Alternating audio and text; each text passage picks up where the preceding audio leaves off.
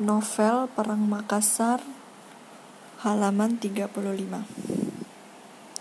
Maku kita maju ke hadapan raja Karaeng Intang mencolek halus Maku Maku tampak rikuh Sampai di dekat sana, Maku hanya memandang karpet yang disimpuhinya. Dia tidak berani menatap wajah rajanya. Dia takut dinilai lancang. Pamo parang kate, sombaku, sombangku, Maafkan kami yang mulia Karaeng, kami lancang membawa anak muda ini ke hadapan sombangku untuk melaporkan kedatangan armada yang dipimpinnya dari arah. Kami kira ini penting untuk mendengarkan langsung dari dia untuk yang mulia. Intang membuka pembicaraan ke arah Karaeng Somba yang duduk di singgah sana di hadapannya. Sejenak, Karaeng Somba mengangguk-angguk. Ya, dari beberapa ajudan, aku sudah tahu Intang yang pem, yang memimpin armada itu adalah seorang perwira muda, putra Karaing Beira. Karang Somba berucap, dan kamu anak muda? Karang Somba menyapa Maku, kalau boleh saya tahu siapa namamu yang lengkap? Hati-hati Maku menjawab, maafkan kelancangan hamba Sombangku. Ayah memberi nama hamba dengan sebutan I Makuruni, sebuah nama kehinaan di hadapan yang mulia. Maaf hanya itu yang mulia. Kareng Somba tersenyum. Dia paham, Maku tak menyebutkan nama lengkapnya. Itu lebih untuk menghargai kehormatan dan tata kerama kerajaan, bukan untuk menyembunyikan nama lengkapnya. Saya juga tahu kamu telah menenggelamkan lima kapal perang Belanda di Bonerate dan itu yang membuat Belanda-Belanda itu menyatakan tekad untuk menyerang Somba Opu.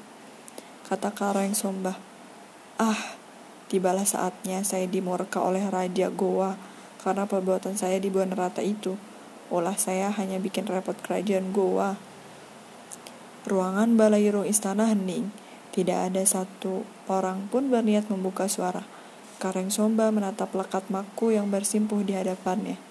Ketika Karyong Somba berdiri dan menghampiri Maku, sisi ruangan menunggu-nunggu apa yang hendak Karyong Somba lakukan dan ucapkan.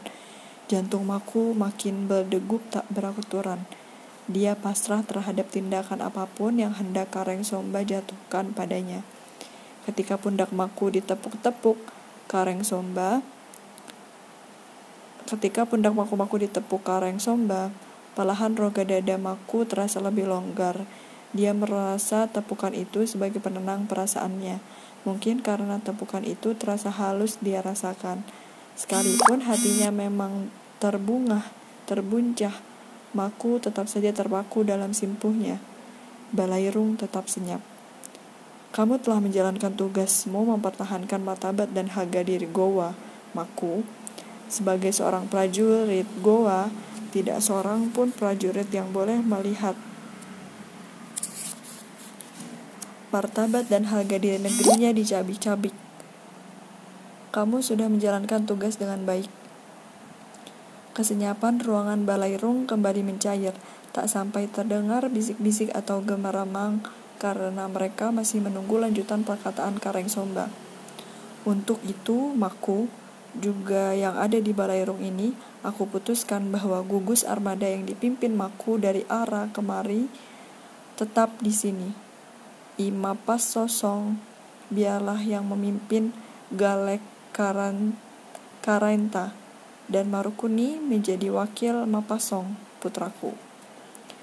Ada nada lega yang terpancar dalam ruangan balairung istana. Tanda mata yang membuat gamang. Tidak tidak sebagaimana biasanya, Makuroni disegap rasa sepi.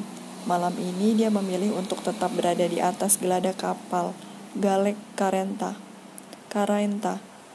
Sementara beberapa anak buah kapalnya turun ke kota Galesong dan beberapa lainnya datang ke perhelatan perkawinan salah seorang putra bangsawan di Galesong yang tak terlalu jauh dari pelabuhan.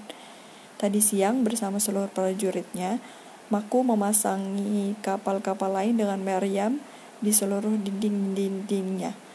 Galai Karen, Karenta juga mengganti meriam-meriam tuanya yang selama ini sudah beberapa kali dipakai dalam berbagai pertempuran. Suara sayup, gendang, dan gong dari pesta pengantin, terang rembulan yang bertengger persis di atas kepalanya justru bersenyap, justru mempersenyap perasaan Maku. Sesungguhnya tadi siang ada utusan yang datang membawa undangan agar Maku datang ke perhelatan. Namun Maku bersama beberapa anak buah kapal lebih memilih tinggal saja di atas kapal. Kata keluarga pengantin, Karaing Intang bersedia menghadiri pesta perkawinan itu. Beberapa pembesar goa lainnya juga menyatakan kesediaannya untuk datang. Ombak-ombak kecil menghempas dinding bawah kapalnya. Kapal sedikit oleng. Maku tak merasakan itu. Di kejauhan, Maku melihat pijar-pijar lampu minyak yang dibawa nelayan di atas lepa-lepa menuju ke tengah laut untuk mencari ikan. Maku ingat kampung Bira, kampung halamannya. Nelayan di Bira mencari ikan untuk bekal esok atau dijual di pasar ikan. Maku tak tahu. Apakah nelayan Galesong juga mencari ikan untuk mereka makan sendiri ataukah sekaligus juga dijual di pasar ikan Galesong? Angin malam bertiup perlahan. Ingat nelayan Bira, Maku ingat ibunya atau ayahnya atau adik-adiknya di kampung. Maku, di Sombo Opu nanti, pandai-pandailah membawa diri, karena di sana kamu akan berhadapan dengan banyak bangsawan dari berbagai daerah apalagi jika kamu berhadapan dengan keluarga Raja Karaing Somba, ucap ibunya berkali-kali. Dan itu yang kini terngiang kembali di saat Maku disungkup sepi. Disungkup sepi. Peringatan ibunya tak hanya dinyatakan saat mereka masih sama-sama di rumah, juga saat Maku hendak meninggalkan pelabuhan pantai Bira menuju Galesong. Saya akan selalu ingat pesan ibu, Maku bergumam. Maku mendadak rindu ibunya, dan Maku mulai menimbang-nimbang apakah perkenalannya dengan I Patimang telah membuatnya tak bisa membawa diri sebagaimana diwanti-wanti ibunya. I Patimang bukanlah perempuan biasa. I Patimang lengkapnya I Patimang Daenta Daeng Tukon Tu Karaeng Campagaya adalah satu-satunya puteri Raja Somba. Maku tak hanya kenal dengan Patimang, lebih dari itu, dalam diri Maku juga tergenggam sapu tangan sapu tangan bersulam dari Patimang. Apakah saya telah bertindak tidak santun dengan menerima sapu tangan ini? Apakah saya telah abai terhadap pesan ibu di kampung sana? Apakah semua perilaku saya bisa dimaafkan jika ternyata saya salah melangkah? Maku pertama kali berjumpa dengan Patimang justru di pelataran peraduan Karaing Putri itu. Sebuah tempat yang tak lazim untuk semua orang Bukan saja Maku terak merasa luar biasa bisa berhadapan dengan Putri Ipa Timang, bahkan menginjakan kaki di pelataran itu pun sudah merupakan hal luar biasa baginya. Kemarin, Patimang sendiri yang menyuruh Maku naik ke pelataran ketika Ima Pasong, Ima Pasosong kakak Patimang meminta Maku datang untuk membicarakan sesuatu yang penting. Rasa luar biasa itu benar-benar dirasakan Maku mengingat perbincangan banyak orang Patimang jarang sekali berkomunikasi dengan orang-orang luar, apalagi dengan seorang prajurit, bahkan pun prajurit itu adalah pengawalnya sendiri. Kabar lain yang sempat masuk ke telinga Maku, Patimang pernah dipertunangkan dengan Tan Risau, yang belum pernah bertemu muka sehingga keduanya juga sama-sama belum mengetahui rupa masing-masing. Hingga kemudian pertunangan mereka putus. Patimang dan Tan Risau sama sekali belum pernah bertatap wajah. Ah, Kenapa saya harus memikirkan Kareng Putri Ipatimang? Siapa pula saya ini berani-beraninya memikirkan sosok yang kecantikannya menembus sampai keluar kerajaan Goa ini. Maku, ibu mohon dengan sangat anakku, jangan lancang jika kamu diminta menghadap keluarga kerajaan. Ingat anakku, harga orang lain pada kita tergantung bagaimana kita menghargai orang lain itu, apalagi harga diri keluarga raja. Suara ibunya menyelusup relung-relung gendang telinga Maku. Ibu, apakah pesan itu ibu maksudkan untuk menjadi kendala nurani saya terhadap Kareng Putri? Apakah saya tak punya hak untuk mengaguminya ibu? Maku menatap langit. Beberapa burung camar laut melintas-lintas ke atas seakan menuju rembulan yang tak juga sampai digapai. Apakah saya cuma mimpi layaknya burung-burung camar laut yang tak kunjung sampai mencapai rembulan, sehingga yang ada hanya kerinduan yang hanya layak untuk disimpan dan terlalu lancang untuk saya ungkapkan. Maku meraukan tangannya ke wajah-wajahnya. Dia ingin menyadarkan dirinya sendiri dari lamunan tak berujung pangkal itu. Dia ingin menyadarkan diri di mana posisi dan kedudukannya. Percayalah ibu, anakmu ini, anakmu di seberang ini tidak akan lancang. Selamat malam, selamat malam Karain. Suara Gale yang mendadak muncul menyentak kesadaran Maku. Kenapa Karaingku duduk sendiri di haluan kapal ini? Memang laut lepas. Apa yang menarik di sana, Karaing? Gale ajudannya, Gale ajudannya benar-benar membuyarkan lamunan Maku dan diam-diam Maku berterima kasih pada Gale. Maku, Maku terlihat sedikit terkesima. Saya teringat ibu Gale. Itu biasa Karaing, seorang anak ingat ibunya jika jauh dari mata. Gale coba menghibur Maku. Oh iya, mana Icoka, Gale? Maku seperti tak peduli ucapan Gale. Icoka Piko si jago kecapi itu maksudnya. Ya, tolong panggilkan, suruh dia membawa kecapi yang sangat merdu itu kemari. Kita, tepatnya saya perlu hiburan untuk melepas kerinduan. Dia ada di perahu sebelah Karaing, saya akan panggilkan dia.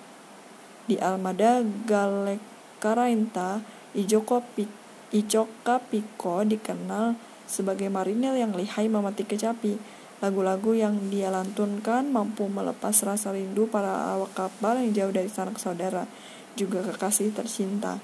Namanya sesungguhnya hanyalah Icoka. Piko merupakan nama tambahan gara-gara sebelah matanya seluruh seluruhnya berwarna putih dan tidak bisa dipakai untuk melihat. Di kampung Bira, Coka menjadi pesuruh ayah Makuruni, Karang Bira seorang tukang kayu, pembuat kapal, dan bekerja di galangan arah. Karena Maku suka dan merasa cocok dengan Coka, Maku senantiasa mengajak serta Coka bersama-sama. Tak sempat Coka berkata-kata di dalam ketergopohannya. Begitu berada di hadapan Maku, Maku langsung berucap, Coka, telah lama saya tidak mendengar lentingan-lentingan kecapimu. Saya ingin mendengarnya malam ini. Maka melengkinglah suara Icoka Piko menyanyikan berbagai lagu di berbagai lagu ditingkahi petikan kecapinya yang melanting-lanting dan mendayu-dayu. Ada lagu-lagu yang sudah dikenal banyak orang, ada pula lagu-lagu gubahan Coka sendiri. Sebagian besar syairnya menggambarkan romantika kisah kasih dan kehidupan orang-orang laut. Sesekali terdengar teriakan para pelaut lain dari kapal lain. Asik, tambai-tambai sambalu. Beberapa di antaranya ada yang bahkan datang berkerumun di sekitar Coka dan Maku. Suasana jadi semakin semarak, semuanya terhibur. Rembulan di atas galek karaita memancarkan sinar yang lembut, tak selintas pun langit dikelebati camar laut.